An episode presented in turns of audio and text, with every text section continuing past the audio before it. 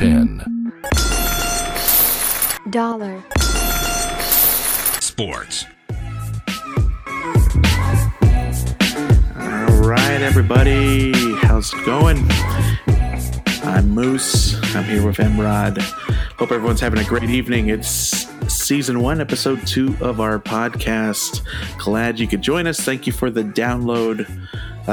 Mike, how's it going over there in Tampa? I'm still over here in Austin. It's 35 degrees and chilly. How's it going over there?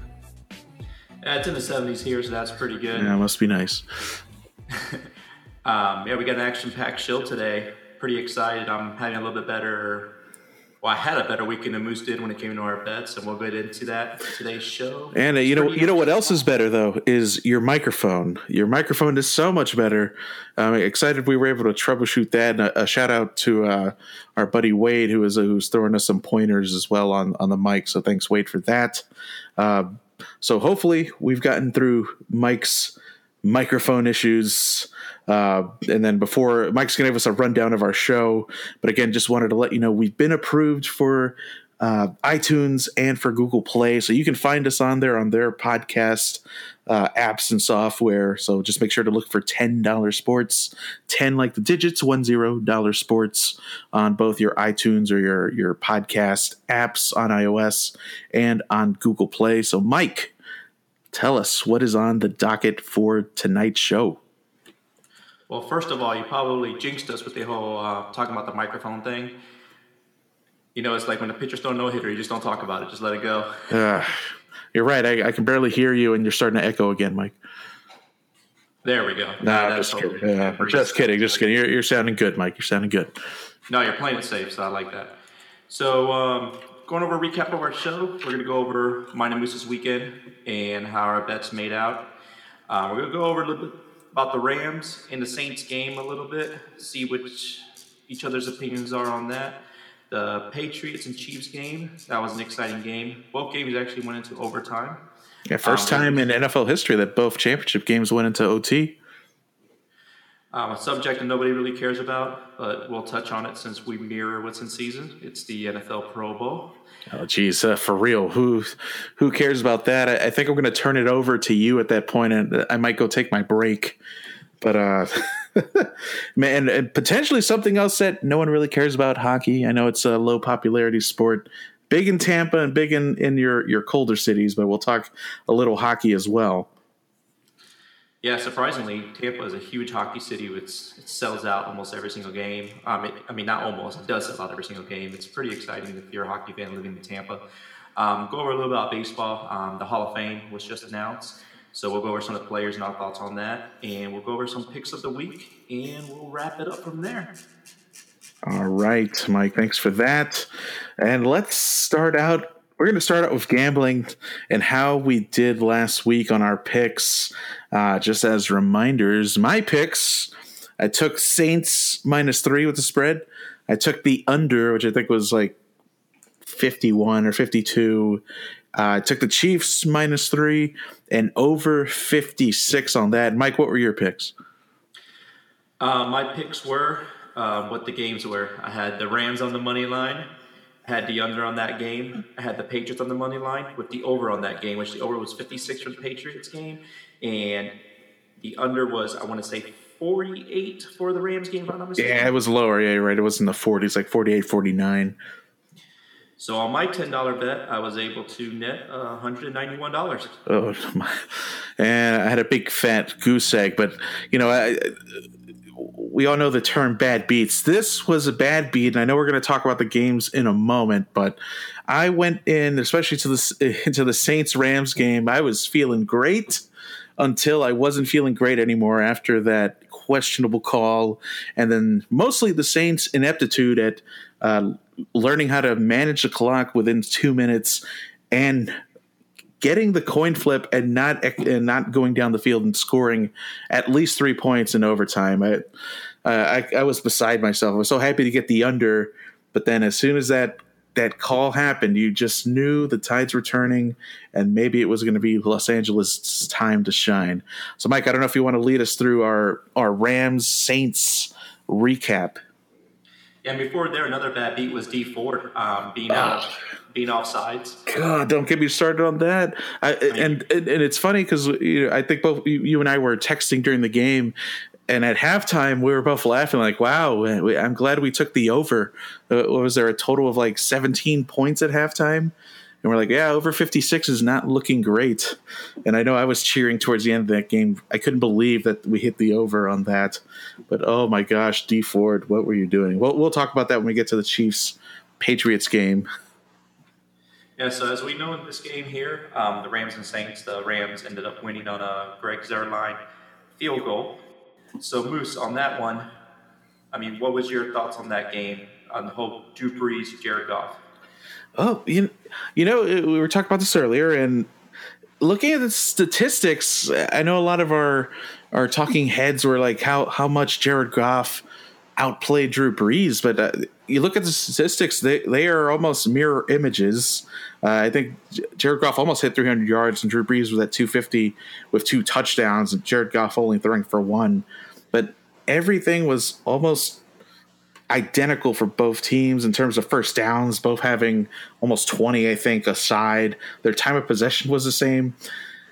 But I think at the end of the day, Jared Goff came through in the fourth quarter and outplayed Drew Brees for that quarter and a half of football, including overtime. And that's what it came down to. And I'll have to eat my words because I remember our conversation last week. I didn't believe in Jared Goff, and I didn't think he could actually do this. You saw Todd Gurley on the sideline most of the game. I was feeling really great about my Saints pick with Todd Gurley on the sideline, not playing his best game of football, probably in his career. But I could not believe that Jared Goff put the team on his back along with that defense and carried them to the win. Yeah, and like I said last week, I just think Jared Goff is a guy who can make the throws. As long as he attacks the middle of the field, which he was doing a pretty decent amount, he's going to make those completions. The Saints have a very weak secondary, especially when it comes to the middle of the field. I mean, their outside is great. Marcus Lattimore, one of the best young corners in the game. But, I mean, they got to do something about that middle of the field, and that's what Jared Goff just kept attacking. And, I mean, he made the throws, and he had the colder veins for that game when it came towards the end. But, you know, another point that you made, you absolutely called it. You talked about the importance of that interior pass rush. And, again, Aaron Donald having – monster game, maybe not on the stat sheet. Well, he did have a sack or a half, and then Ndamukong Suh also, I think, with a 1.5 sacks. But that interior pass rush just disrupted Drew Brees. Drew Brees really didn't look like himself most of the game, so I'll have to give you that great call on that. And I know we're not talking Super Bowl much, but I think that's going to be a big factor in determining who wins the Super Bowl against with the Patriots and Rams. And one thing I've noticed, I mean, when I'm watching all these games, is a team with a pocket passer, an interior pass rush is going to, if the defense has a good interior pass rush, it's going to get to them every single time. On an edge rusher, the mobile quarterbacks know how to move in the pocket and avoid the edge rushers. I mean, there are your obsessions like Khalil Mack. Nobody can really stop Khalil Mack. But with a mobile quarterback, an interior pass rush really can't do much because they just take off to the outsides. An edge pass rusher on a mobile quarterback usually can stop a mobile quarterback. I think another factor in the game, something we alluded to earlier, the total disappearance of Todd Gurley for most of the game. If you follow us on Twitter, again, $10 sports, $10 sports on Twitter, you saw us wondering, along with the rest of the football community, was Todd Gurley hurt? We saw him on the bike a few times on TV trying to work stuff out maybe or get loose. So that was a surprise. I think another surprise for me was Michael Thomas's disappearance, basically, and I think you have to attribute that to Aqib Talib. And I don't know if you saw Aqib Talib's performance, Michael, and if you want to talk about that for a moment. With Aqib Talib, he was definitely keeping Michael Thomas in check. And last week, if you do remember, I did say that the difference between last game and this game is going to be Aqib Talib, and that is why I took the Rams, because if Aqib Talib was able to keep Mike Thomas in check, that was going to put the Rams in favor to win the game. Yeah, I think the leading receiver was Alvin Kamara with 96 yards, and that was mostly coming out of the backfield, making some moves and getting some yards, not even lining up straight up on the line. The big question and the big I've heard the term egregious error thrown out by many a person discussing the game.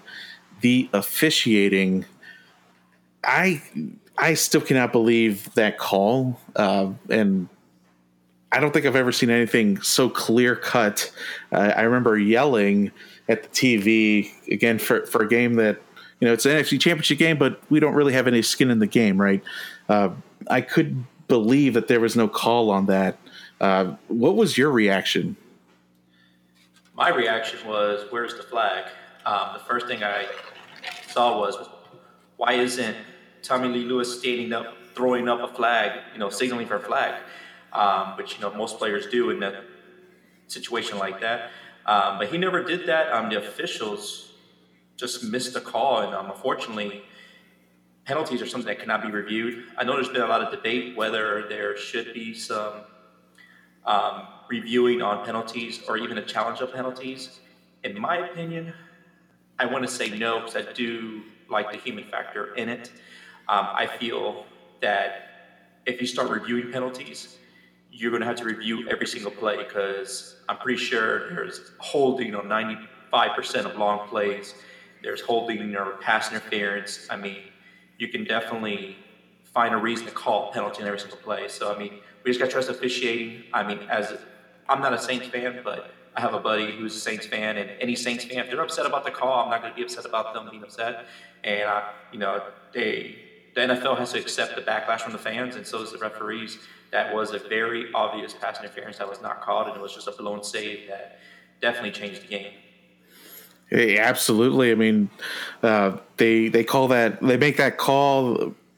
We're assuming Sean Payton has a better clock management plan, you know, inside the 20, inside the 15 to get time down to about 20 seconds to kick a field goal. But that's neither here nor there.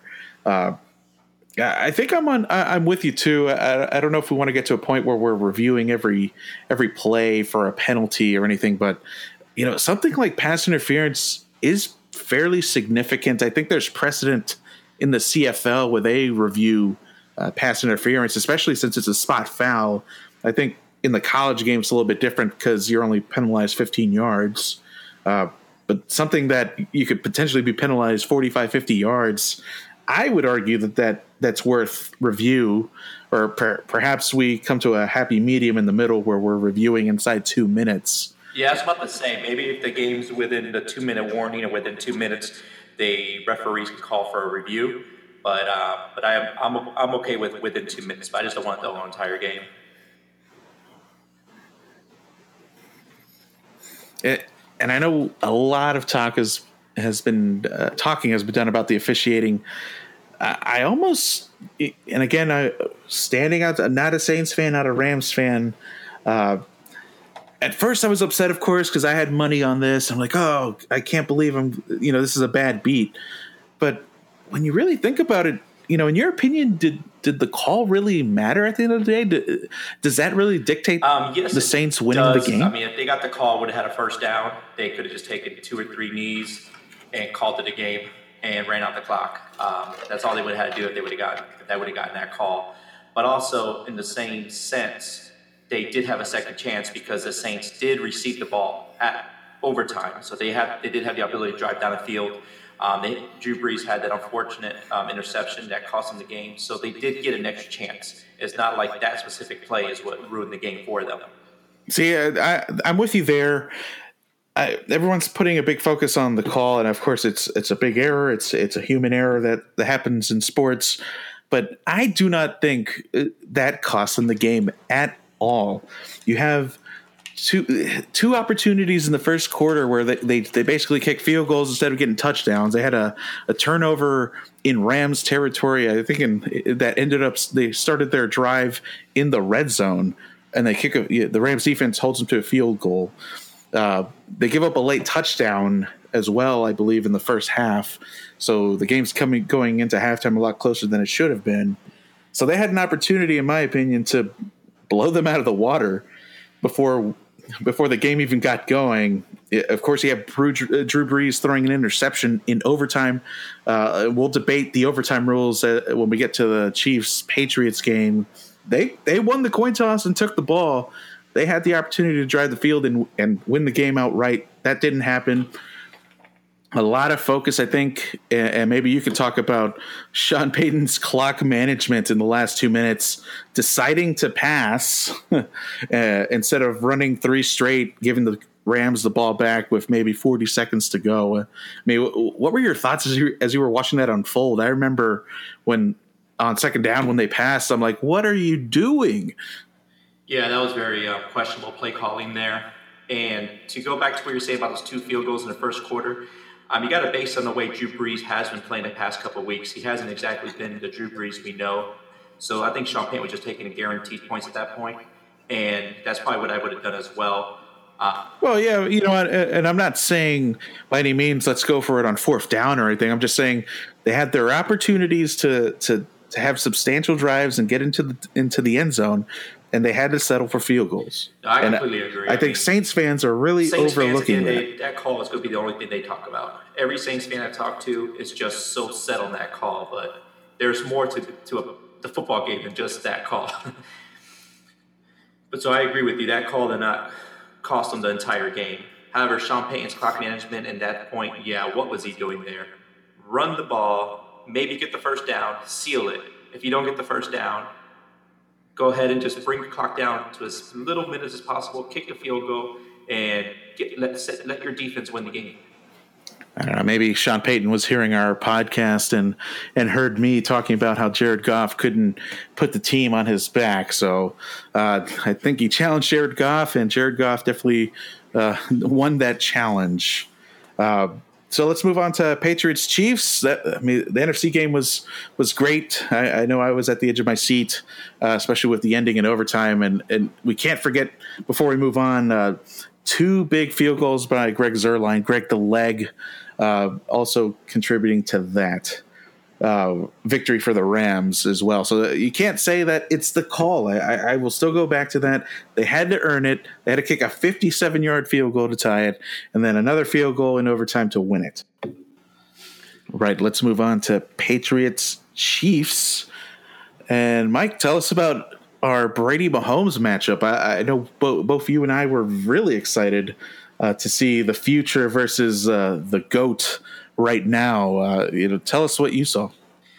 Yeah, I like Mahomes' performance the whole game. I felt like Mahomes, was playing well the entire game. Brady himself, I don't think Brady was playing that well at all until the very end, until about the fourth quarter. Once that D Ford call on offsides, something in Brady just clicked, and he was just lights out from that point. I think he knew he just blew the game at that point, and he got a second chance, and he was not going to put that second chance down. But Mahomes overall, Mahomes is he's a stud. He played well. He threw the ball in the money.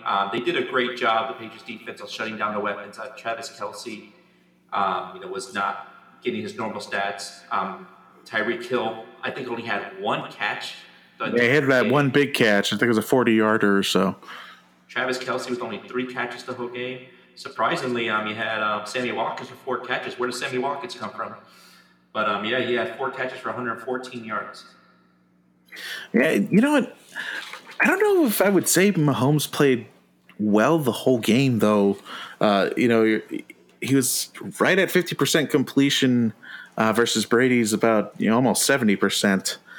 I really saw a difference in first half, maybe Mahomes versus second half Mahomes. First half Mahomes, I think he looked like the rookie that maybe we expected him to be most of this year, and he's proven us wrong most of this year. And maybe it was AFC Championship game jitters, and honestly, the Chiefs weren't really playing that well or protecting him as well as they should have been.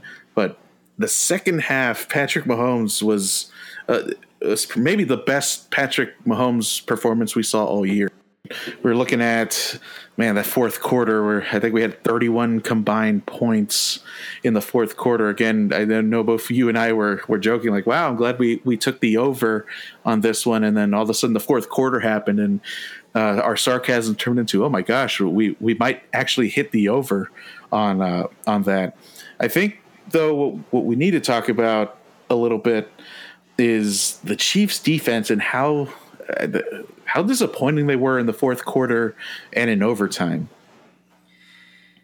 Yeah, I think both defense, when it came to the fourth quarter, both defenses were just done, run out. I think they were out of gas, and it was just whoever had the ball in that quarter was going to score from going forward. It was to score a touchdown or a field goal. Each team was going to score when they had the ball in their hands at that point. Yeah, I think what happened there, I think the Chiefs defense, once that offsides penalty was called, I think that just completely tore up all their momentum as well. And then overtime, you had a game-ending interception wiped off the board. And in overtime, they were just dragging on from the fourth quarter. They had the game won, and then that offsides just pretty much put the Chiefs in the lead. Patrick Mahomes gave them a second light to go ahead and go into overtime. And in overtime, but at that point, like I was saying, whoever had the ball in their hand was going to score. So basically, it wasn't about who scored a touchdown. It came down to who won the coin toss. Yeah, then again, I know I was at the, edge of my seat watching Tom Brady convert 3rd and 9 or 3rd and 10s. I can't imagine being a Chiefs fan and being in that stadium thinking that you have Tom Brady on the ropes, 3rd and 10, and he converts a first down. Gronkowski coming out of nowhere. Yeah, Gronkowski. A few of his, probably half of his 6 catches happening in the end of the fourth quarter and overtime. Yeah, Gronkowski, he's been kind of quiet. Everyone's been questioning him, saying that he's pretty much done. He's done. It's over. He should retire immediately. But no. Especially after last week's game. I don't recall the stats, but I remember Gronkowski was a non-factor in last week's game. Well, in the passing game, but they had him blocking. And I think what we marveled at was the Patriots came out last week and they ran I formation and smashed about football like it was 1999. And Gronkowski this game, but I think part of the reason they were able to run that ball was because Gronkowski was blocking, and he was a very crucial blocker in that game against the Chargers. Heck, even this game, Sonny Michel had over 100 yards rushing. And again, Burkhead scoring 2 of his touchdowns and 41 yards. Yeah, but Gronkowski definitely stepped up when he needed it. And I think it's pretty much the coach making those calls. At the end of the game, he says it's what the coach ordered, what the doctor ordered. So I think they were making him pass a lot. Not pass, but block a lot more than he wanted to. But he was following his rules. And then in the second half, he's Brady's #1 target. And I don't think the Chiefs' defense or secondary had an answer for him. Absolutely not. At the end of the day, it ended up costing Bob Sutton his job, former Chiefs defensive coordinator, that defense being in question most of the year. I think it was his 6th year on the job. Chiefs defense has kind of been up and down, but this year really being exposed and being the Achilles heel of the team. I think one of the big issues that came up over this weekend, and especially how this game ended with the Patriots driving down the field, no chance for Mahomes to come back and tie the game in overtime like maybe you'd see in college rules. How do you feel about the NFL OT rules? Do you think we should change them? Do you like the college rules? What is your viewpoint on the OT rules, especially in light of what happened? Essentially, one of the biggest upcoming stars never got the ball in his hands to make a difference. I think the OT rule is fine in the regular season, but when you get into the playoffs, you can't have the same OT rule. When you're in the playoffs, both teams need to have an opportunity. I think we should do something like they do in college football, where both teams, have the possession to score. At least in the playoffs only, but in the regular season, keep it as is. You know what? I think I disagree with that because I like the NFL OT rule because you're playing at the highest level of the sport. Your defense should make a stop, or thankfully, now that they've changed the rule a little bit, hold a team to 3 points. And if your defense can't do that, you shouldn't win the game. It's not like college where you're starting out at the 25 and you're just going 25 yards. You're potentially having to go down 75 yards if you're kicking a touchback on an NFL defense. I don't think I support changing the OT rule at all.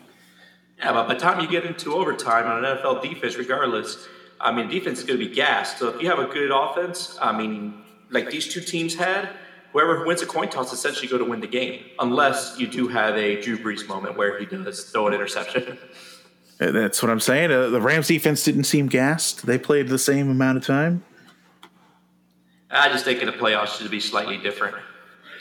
I think we're going to agree to disagree on that one. I like the fact that it doesn't matter if you're tired, you still got to dig in and you got to make your best efforts. I don't want to use tired as an excuse because, I mean, you know, you are at the highest level and you are playing, you know, all the minutes are required to play in that game. So whether it's the first quarter or the fourth quarter, you need to have the same energy and you need to, you know, do what you got to do to win that game. But I just don't like these rules when it comes to playoffs. Fair enough, and hopefully we're not looking at that getting into the Super Bowl. Did the Falcons-Patriots game go to overtime? The Falcons and Patriots game did go over to overtime. Yeah, that was the same situation. I mean, Tom Brady, I don't think the Falcons had the ball in overtime. Nope, Tom Brady won the coin toss and drove down and got a touchdown. Yeah, and you know, and it's funny we didn't remember having – I don't remember having such a big stink about it until this past weekend. Is that no one made a big deal about the Patriots coming back and Matt Ryan not having a chance to come back. I just don't remember the outcry being as big. No, Matt Ryan had a chance when his team was up 28-3. Yeah, so. Yeah, exactly. Right. No one feels too bad for the Falcons on that one.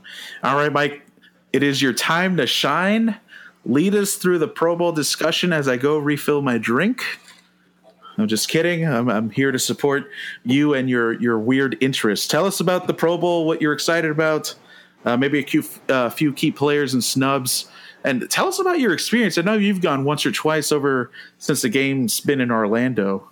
Yeah, you know, the key snub in this one, I want to say, is Christian McCaffrey. The guy had a tremendous season. I mean, one of the best, well, for fantasy football seasons I've seen.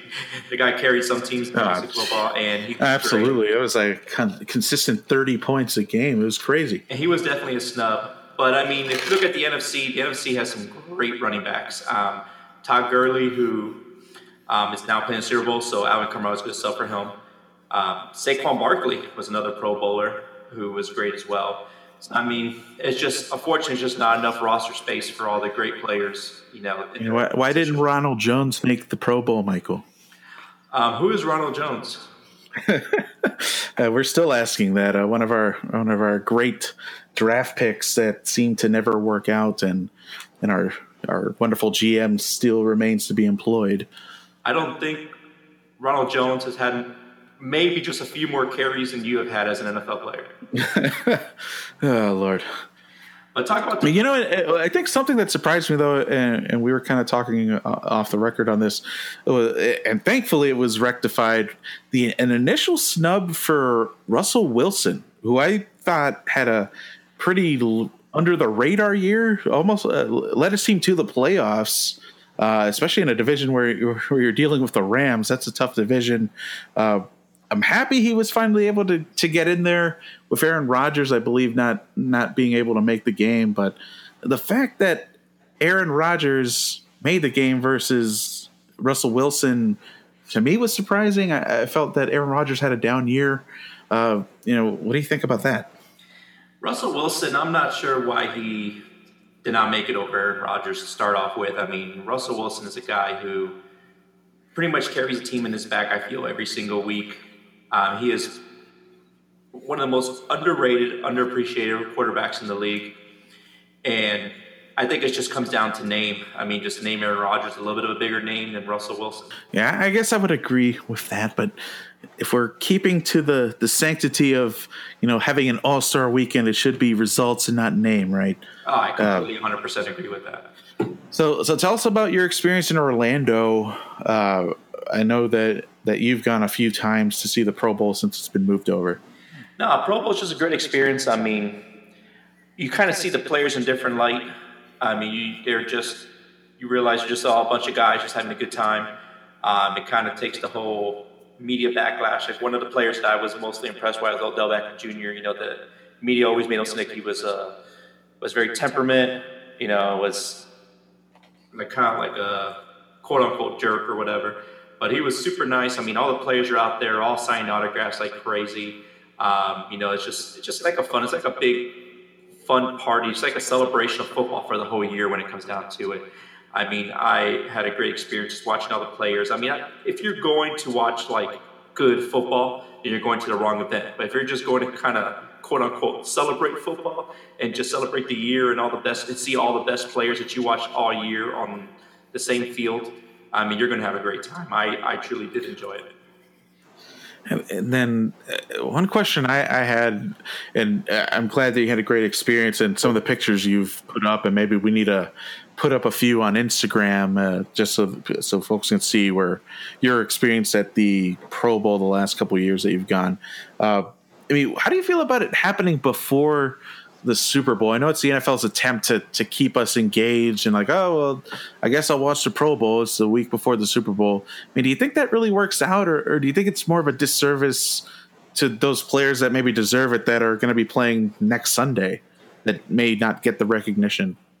No, I think it is better to have it before the Super Bowl because, I mean, do you really want Jared Goff, Tom Brady, or Todd Gurley out on the field having an even slight risk of just getting injury just warming up to play? So yeah, but I'd want to see him, you know, the week after they won the Super Bowl, maybe. For them, they're celebrating. They don't have time for no Pro Bowl. They're the Super Bowl champions. I mean, the whole team is the Pro Bowl once you get to that point. But no, definitely before, because I mean, once Super Bowl Sunday's over, everyone's deleting their NFL apps, all their fantasy football apps, any of their sports apps on their phone, and waiting until next August to download them again. So, I mean, I definitely think it's good where they had it. It kind of keeps a little bit of interest since you're a week away from Super Bowl, might as well just glance at the Pro Bowl. But the Pro Bowl on TV is not the same as being there in person. I mean, I'll be honest with you, I never watched the Pro Bowl on TV once. The only reason I ended up becoming interested in it is me and my buddy, where one day we're like, hey, and we went and we realized what a great time it was. It was really a great time. It's more about the experience. It's more about being there than it is about watching. Yeah, I know. I think I would agree. I know I haven't gotten a chance to go see it in person, but it's borderline unwatchable on TV. It's kind of almost two-hand touch, people trying not to get hurt, obviously, and for good reason. It's the end of the season. We don't want anyone tearing an ACL unnecessarily and being out for basically all of next year. Yeah, absolutely.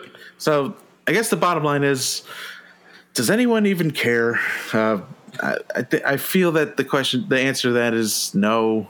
I still don't tune in. I mean, I kind of find the skills competition's kind of cool. I think I saw a clip floating around on Twitter earlier today of I think it was Odell Beckham against Graham Gano playing dodgeball. So I guess they do some kind of fun activities like that. But you know, when it comes down to it, the only people that are going to care are the players, the families, and anyone who's actually attending the program. Yeah, fair enough. Other than that, it's just another Sunday out. Novelty, I guess, right? But Moose, one thing I want to jump into real quick. We're about to hit the All-Star break here for the NHL.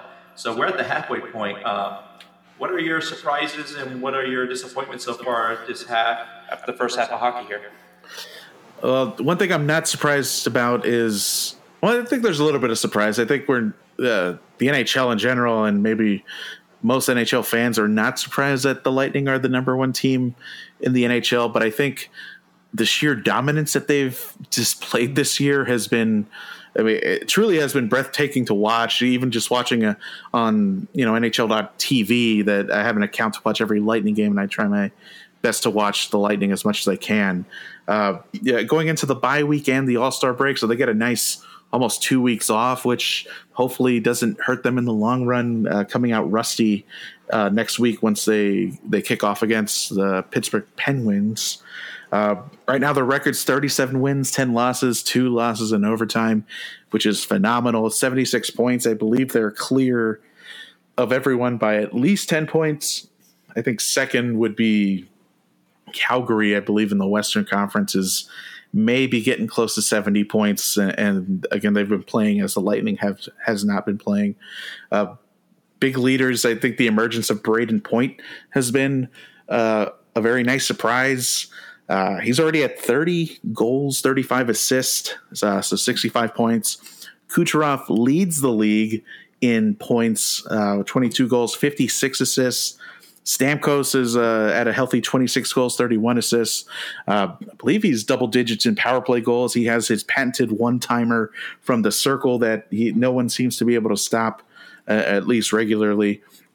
And Our big star, of course, in net, Andrei Vasilevsky, 26-2 with a 9.25 save percentage, a 2.5 goals against average.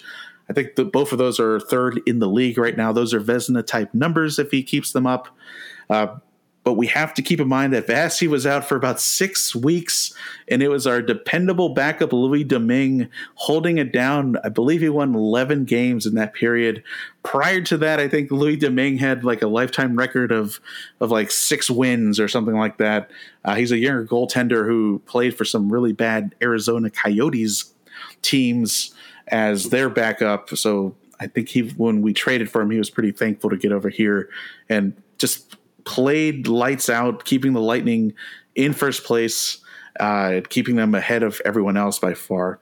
I know you were asking surprises and disappointments. So my biggest surprise, I think, are the New York Islanders. I think no one expected them to be anywhere near first place in their division. And honestly, they beat the Lightning 2 weeks ago, 5-1. I mean, they scored 3 goals in the first 5 minutes. That game was over before it started. But is it really a surprise, though? I mean, considering that their coach did win the Stanley Cup last year and very oddly did not retain with the team.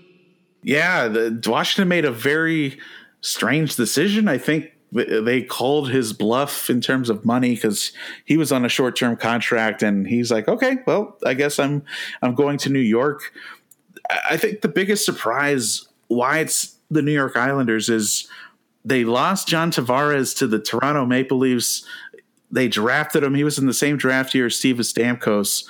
He played for him for a number of years and decided it was time to move on. They've got a crazy stadium situation that's fairly unstable. They play some of their games at Barclays Center. They're playing some of their games back at Nassau Coliseum, where their old home that's been going through renovation. So it's a little bit of instability there that drove him away back to Toronto. So they really don't have any superstars on that team. Their captain, Anders Lee, actually a Notre Dame graduate, and I watched him play when I was there. Matthew Barzal, maybe they have Valtteri Filppula, who used to play for the Flyers and the Lightning, but he's older and he's producing. They don't really have a true superstar, so I'm very surprised by that. And then out of nowhere, Robin Lehner is their man in goal. He leads the league in goals against average and in save percentage. This is a guy who struggled year after year in Buffalo. Granted, the teams in Buffalo he was playing with, not the greatest teams, and this is really the first year Buffalo is taking a few steps forward. But Robin Lehner right now could potentially win a Vezina trophy, which blows my mind. Yeah. So how much of that do you attribute to Barry Trotz? I'd have to say a pretty good amount. Before then, it was Coach Capuano, I believe, that he had a pretty decent roster, and I think the Islanders made the playoffs a handful of times. Definitely, they got past the first round once, and I believe that was the year they beat the Panthers in overtime, and it was such a big deal because the Islanders hadn't been to the second round of the playoffs since they won the Stanley Cup 4 years in a row back in the 70s. So it had been a number of years since they've had any playoff success. And then all of a sudden you have Barry Trotz, year one. We're in first place. They have a better record than the Capitals. They have a better record than the Penguins. Just a big surprise for me. I did not expect that at all. All right, enough talking about New York's second hockey team. Yeah, no, so seriously, they're better than the Rangers right now. Surprisingly, but they're still New York's second hockey team. They're like the Jets. They are the Jets of hockey. So let's move on to the biggest disappointment. The biggest disappointment for me, has to be the Edmonton Oilers. Again, they took a few steps forward last year. They made the playoffs. They have a young roster with a few wily veterans. This year, they are 7th in their division. I mean, ironically, they're only 4 points out of that final playoff spot. But again, that's because the West is such a terrible conference this year. Really one or two powerhouse teams. Everyone else is middle of the road. And honestly, most of their playoff teams right now, points-wise, would actually not qualify for the playoffs over in the East. So it's a little bit of a weaker conference this year. But again, Edmonton has had top three draft picks, top five draft picks, probably this entire decade for the past at least 7 years. They've been in the top few for draft picks. And they have just whiffed on a number of their draft picks. I mean, Connor McDavid, of course, great draft pick. He's their top producer. Not to cut you off, but if I wasn't paying attention, I just jumped in now. I think you were talking about the Cleveland Browns. Yeah, you know, that's a great point. They might be the Cleveland Browns of hockey. Disappointingly, they really haven't found their Baker Mayfield yet, right? But they've been just really disappointing. Their goal scoring's down, with the exception of McDavid, Ray Zadel, and the Nugent Hopkins. They're four, and also their goaltending has just been you're right. Yeah, I think you've been following along too. Cam Talbot has not been great, and actually has been jumped over by Koskinen, who's a older goaltender, who finally broke out of the minors. I think he's 29, and he finally made the team.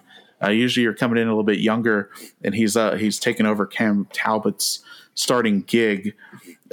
But again, there's no secondary scoring. It's either McDavid, it's either Nugent Hopkins. Their fourth scorer right now is a defenseman, and he only has 24 points, Darnell Nurse. And then to sum it all up and why their GM got fired today, I would say – the Milan Lucic contract is a terrible contract. I think he's at 12 points for the whole year this year. And again, hadn't really produced the last few years with Edmonton. And so again, their GM was fired mostly because of not being able to draft very well. If you're a big hockey fan, you'll know the Nail Yakupov saga where he's no longer with the team and really a draft bust. He was taken, I believe, first or second overall. And he might not even be in the NHL. I'd have to look to see if he's on someone's roster. Taylor Hall was another high draft pick. Traded him away. He is killing it now with the New Jersey Devils. I think he just needed a change of scenery.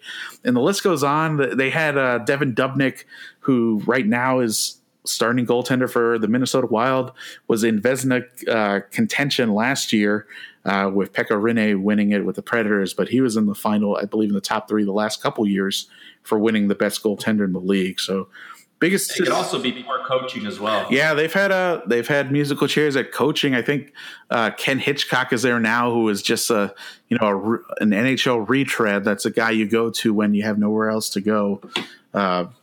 So definitely a project in the making. They have the talent to make the playoffs, and again, they're only 4 points out, but disappointing. They should be at the top of that division. Yeah, absolutely. And let's move on over to some baseball talk. I know we had the Hall of Fame. We had four elected. We had Edgar Martinez, Mike Mussina, Roy Halladay, and Mariano Rivera make the Hall of Fame. Congratulations, those four gentlemen. Distant cousin Mariano Rivera. Congratulations if you're out there hearing this on our podcast. And two people who didn't make much traction, who are still in the ballot, is Barry Bonds and Roger Clemens. And Moose, those four guys that made it, what do you think? You think they're all four? Are you kind of like, were they shoo-ins? You kind of surprised by any of the four of them? Well, I think Mariano Rivera – by far, and I believe he's the first unanimous person to be elected into the Hall of Fame. That's a no-brainer. Roy Halladay as well. I mean, his stats don't look impressive if you don't know about his career. He played on some pretty tough Toronto Blue Jays teams, had some success with the Phillies as well. So I'm good of him making it. I think the biggest question mark for me was Mike Mussina. He was dominant at times. I think he was fortunate on playing on a great Yankees team that helped pad his stats a little bit. But, I think the counter to that argument is he pitched pretty well for Baltimore. And I want to say he was on the team that met the Yankees in the ALDS. I couldn't tell you the year off the top of my head, but you know, that's the infamous reaching over the fence play, right? If you remember that, where they snagged a home run, and they changed the rules because of that. So I believe he might have been on that Baltimore Orioles team before he joined the Yankees. I don't know. For me, he's on the fence. I mean, I guess I'm okay with him eventually making it, and maybe it was his time now. Edgar Martinez, you know, all joking aside, I think deserves to be in there. I just always feel questionable about someone going in as a DH. You're just hitting the ball. You're not really playing the field and contributing in any other way. You're playing four. You're at bat four times a game, so it's. Did you really have that great of an impact? I don't know. What are your thoughts on that? On Edgar Martinez, I mean, the DH, I definitely see where you're coming from in that aspect. But then that's kind of like saying an NFL kicker. Should an NFL kicker be in the Hall of Fame? Yeah, but they score points. Yeah, so the DHs, they hit home runs. They drive in runs. They get on base. They do what it takes to score points. But some interesting facts here on Edgar Martinez. You know, his batting average was actually – might not believe me on this, but his batting against the three Hall of Famers that he went in with were kind of ridiculous. All right, let me hear this because I actually don't know these. So his batting average against Mike Mussina was actually 307 with 5 home runs. Okay. And 83 plate appearances. Uh-huh. Against Roy Halladay, he batted 444 with 1 home run and 19 plate appearances. Okay. And then against Mariano Rivera, this includes postseason as well. Wow. He batted 579 against Mariano Rivera. 579, over 50%. Yep, against the unanimous Hall of Famer. All right, so we'll let him in. That's fine. I'm fine with that. I mean, I remember following Edgar Martinez towards the end of his career as we were growing up watching baseball. And, you know, that's someone you didn't want at the bat. That's for sure. Yeah, that's for sure. And I think, you know, it's an anomaly for a DH to really make it. I mean, the next DH that's going to make it is definitely going to be David Ortiz, in my opinion. Yeah, he played first base for half his career. Yeah, but is he really known for first base? Come on, nobody really knew who he was until he was on the Red Sox. He's known for his ESPN commercials. I mean, that's my favorite Big Papi moment is his ESPN commercials. And then Roger Clemens and Barry Bonds. I mean, I know they didn't even hit the 60% threshold yet. So, I mean, they only got 2 years of eligibility left. They have to make a jump of like 10%, which they've been inching up. I mean, I don't know. I think the writers. I don't know. I think the writers vote him in their last year of eligibility. Steroids or no steroids, I think what they both accomplished. Right, I don't know. I just feel like the playing field was fairly equal because if everyone was doing steroids, then is there really an advantage if they were facing people who were also doing steroids? I mean, were everybody doing steroids? No, your Ken Griffey's weren't doing steroids, and all the cool kids that were good and didn't fall into that. I know, but it's the steroid era of baseball. That's what they wanted to do, and that's what the league turned its face from. And they should be held accountable for that, especially if the league more than likely was knew about this and was part of this. Now, that's a good point. You know, the league definitely, if they were part of it, they turned their eye to it. They should be penalized for it. But, you know, the only ones who are penalized are the ones that got caught, because I'm sure there's many out there that never got caught and were very lucky that they did not. A guy who in the Hall of Fame that always kind of bothers me is Pete Rose. He understands how gambling on baseball and, you know, we don't know. You'll never know if he betted for or against the Reds and if he manipulated the lineup to possibly force a loss in his little betting things he had going on. But in my opinion, Pete Rose should definitely be in the Hall of Fame as a player. I mean, he's got over 4,000 hits, and everything's attributed. I mean, Charlie Hustle, he should be in there as a player alone, but in my opinion, he should never be recognized as a manager. Yeah, fair enough. I think I'm with you. I mean, I don't think we'll ever see a hitter get close to those numbers. I mean, I think Ichiro did, but you had to combine his statistics from Japan and and his time in MLB. But I mean, the pitchers are just too good now. I don't think anyone ever get near the number of hits Pete Rose had. And no, it's ridiculous everything he did as a player. Yeah, and you know he's enjoying life. Was it you who saw him over at in Las Vegas signing baseballs and betting on sports? Yep, I seen him twice. Yeah. I seen him twice in Las Vegas. Both times he was at a kind of like a sports memorabilia store. Had a little chair set up there. Signing autographs. You buy a jersey, bat, ball, he'll sign it for you for a nominal fee. What's that nominal fee? Depends on what you want him to sign. If it was a baseball, it was like $100. A picture, it was like $50. A jersey was like $200. It was pretty expensive. Mm-hmm. So a little bit out of my price range. Do you have to buy the jersey? Could I bring a jersey? Like, how does that work? That's a good question. I didn't really. Once they told me the price of the autograph, I kind of just quit asking questions because it was out of my price range. But I'm sure if you brought your own jersey, you could probably get it signed, but it'd probably be still like over $100 at least. Signing fee, yeah. You got to make some money on a jersey that's likely going up on eBay, right? All right. I think the other big story in baseball, and we talked about it briefly last week, was the status of Manny Machado and Bryce Harper, and if they're ever going to sign with anyone. Does anyone want them? I kind of feel bad for them. They've been out in free agency for months now, and they can't seem to sign on the dotted line of their deals. Why do you think that is? I think it's just the way the game has changed.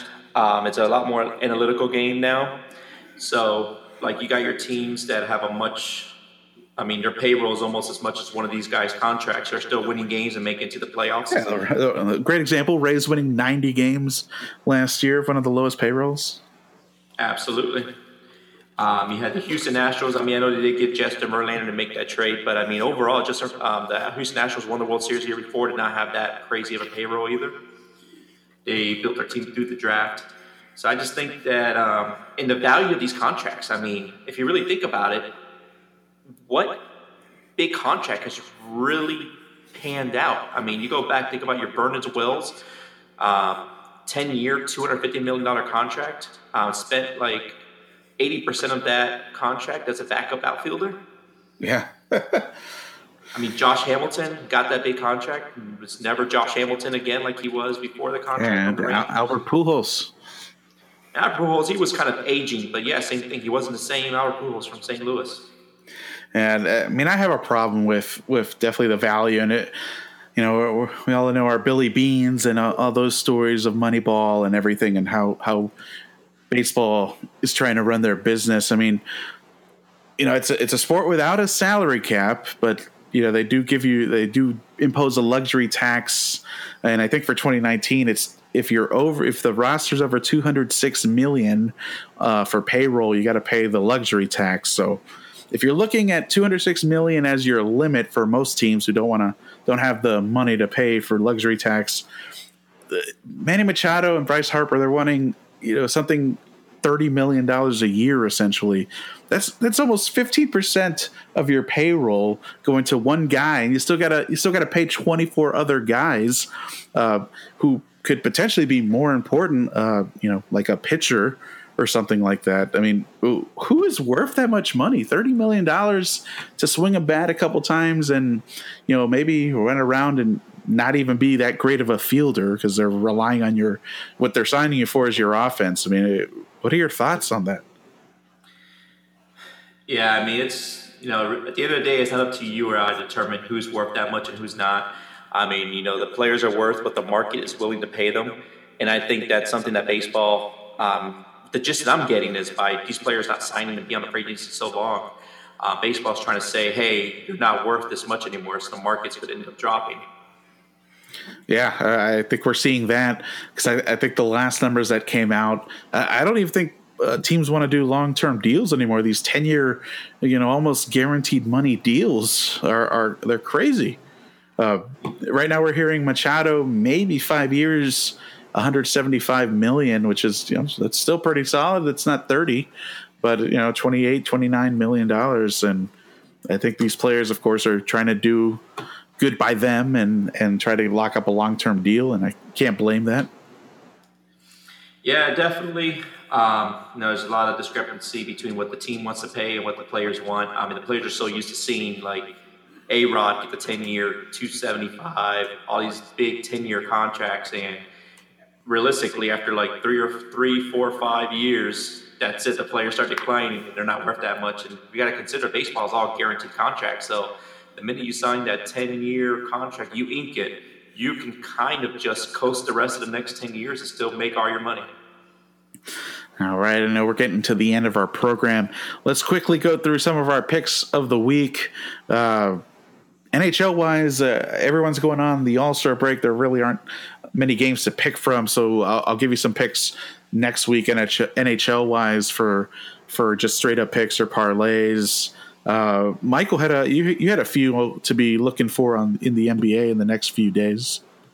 Yeah, I went ahead and put a $10 parlay together. You know, hopefully I could win you guys some money again. I'm 1 for 1 so far, so I'm 1,000 on my parlays. Hey, perfect, Michael. So this week right here, I'm going to go ahead and hit you with a parlay. It's actually tomorrow, so hopefully you guys listen to this podcast before the game starts. But I'm going to go ahead and pick the Wizards plus 9.5 against Golden State. I'm going to take the under on that game. The under is 235. And I'm going to take the Lakers plus 1.5 against the Minnesota Timberwolves. And I'm going to take the under on that game as well, which is 229. Now, what's that paying?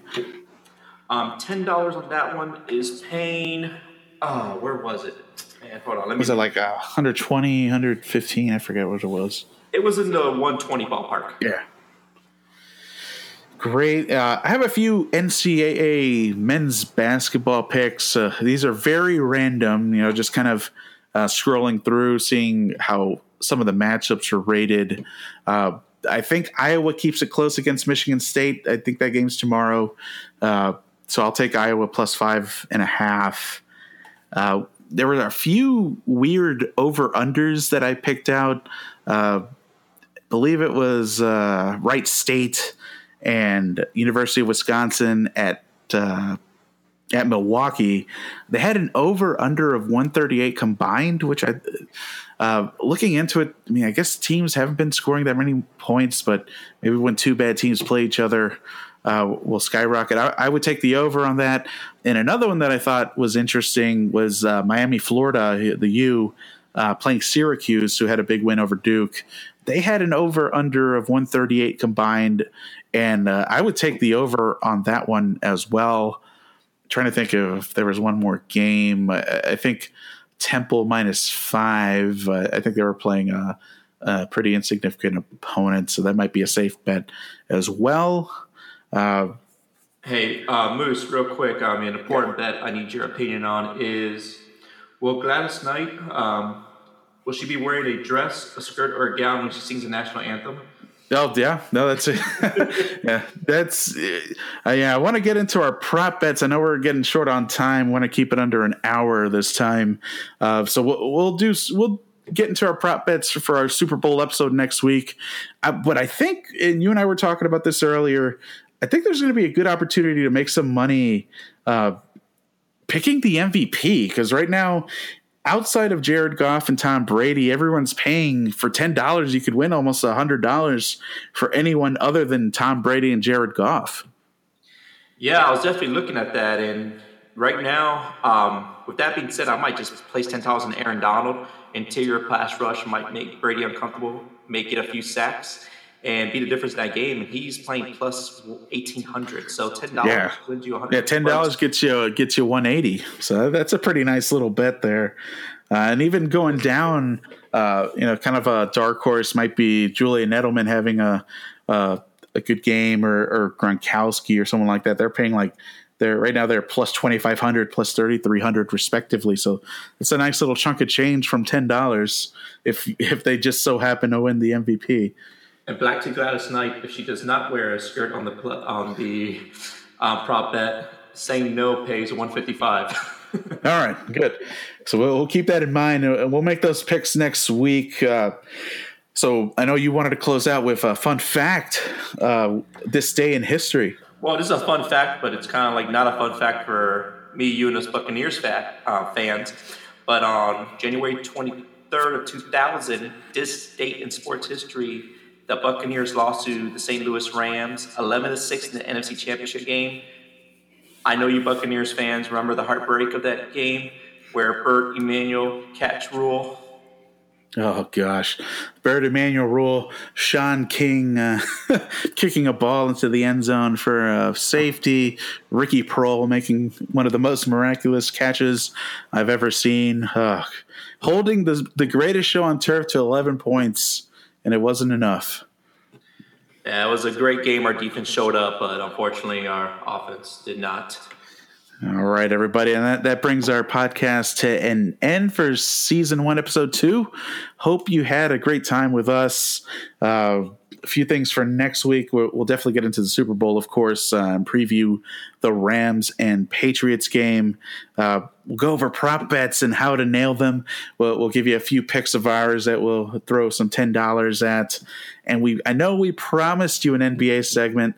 We promise that's coming next week. We'll get into the NBA a little bit more in depth.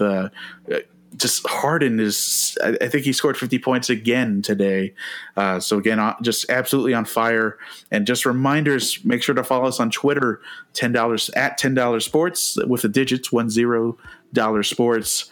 Our website, 10, like the word, $10sports.com. I think, Mike, you opened up an Instagram for us. We're on Facebook now. You can connect to all those at our website. Scroll down to the bottom. You'll see all the icons, and you can connect with us right there directly. Absolutely. And make sure you try to follow us and subscribe to this podcast so you get all our updates. And I want to thank you for listening, and see you next week. We'll see you next week. Have a great week. And it's been Mike and Moose. Take care.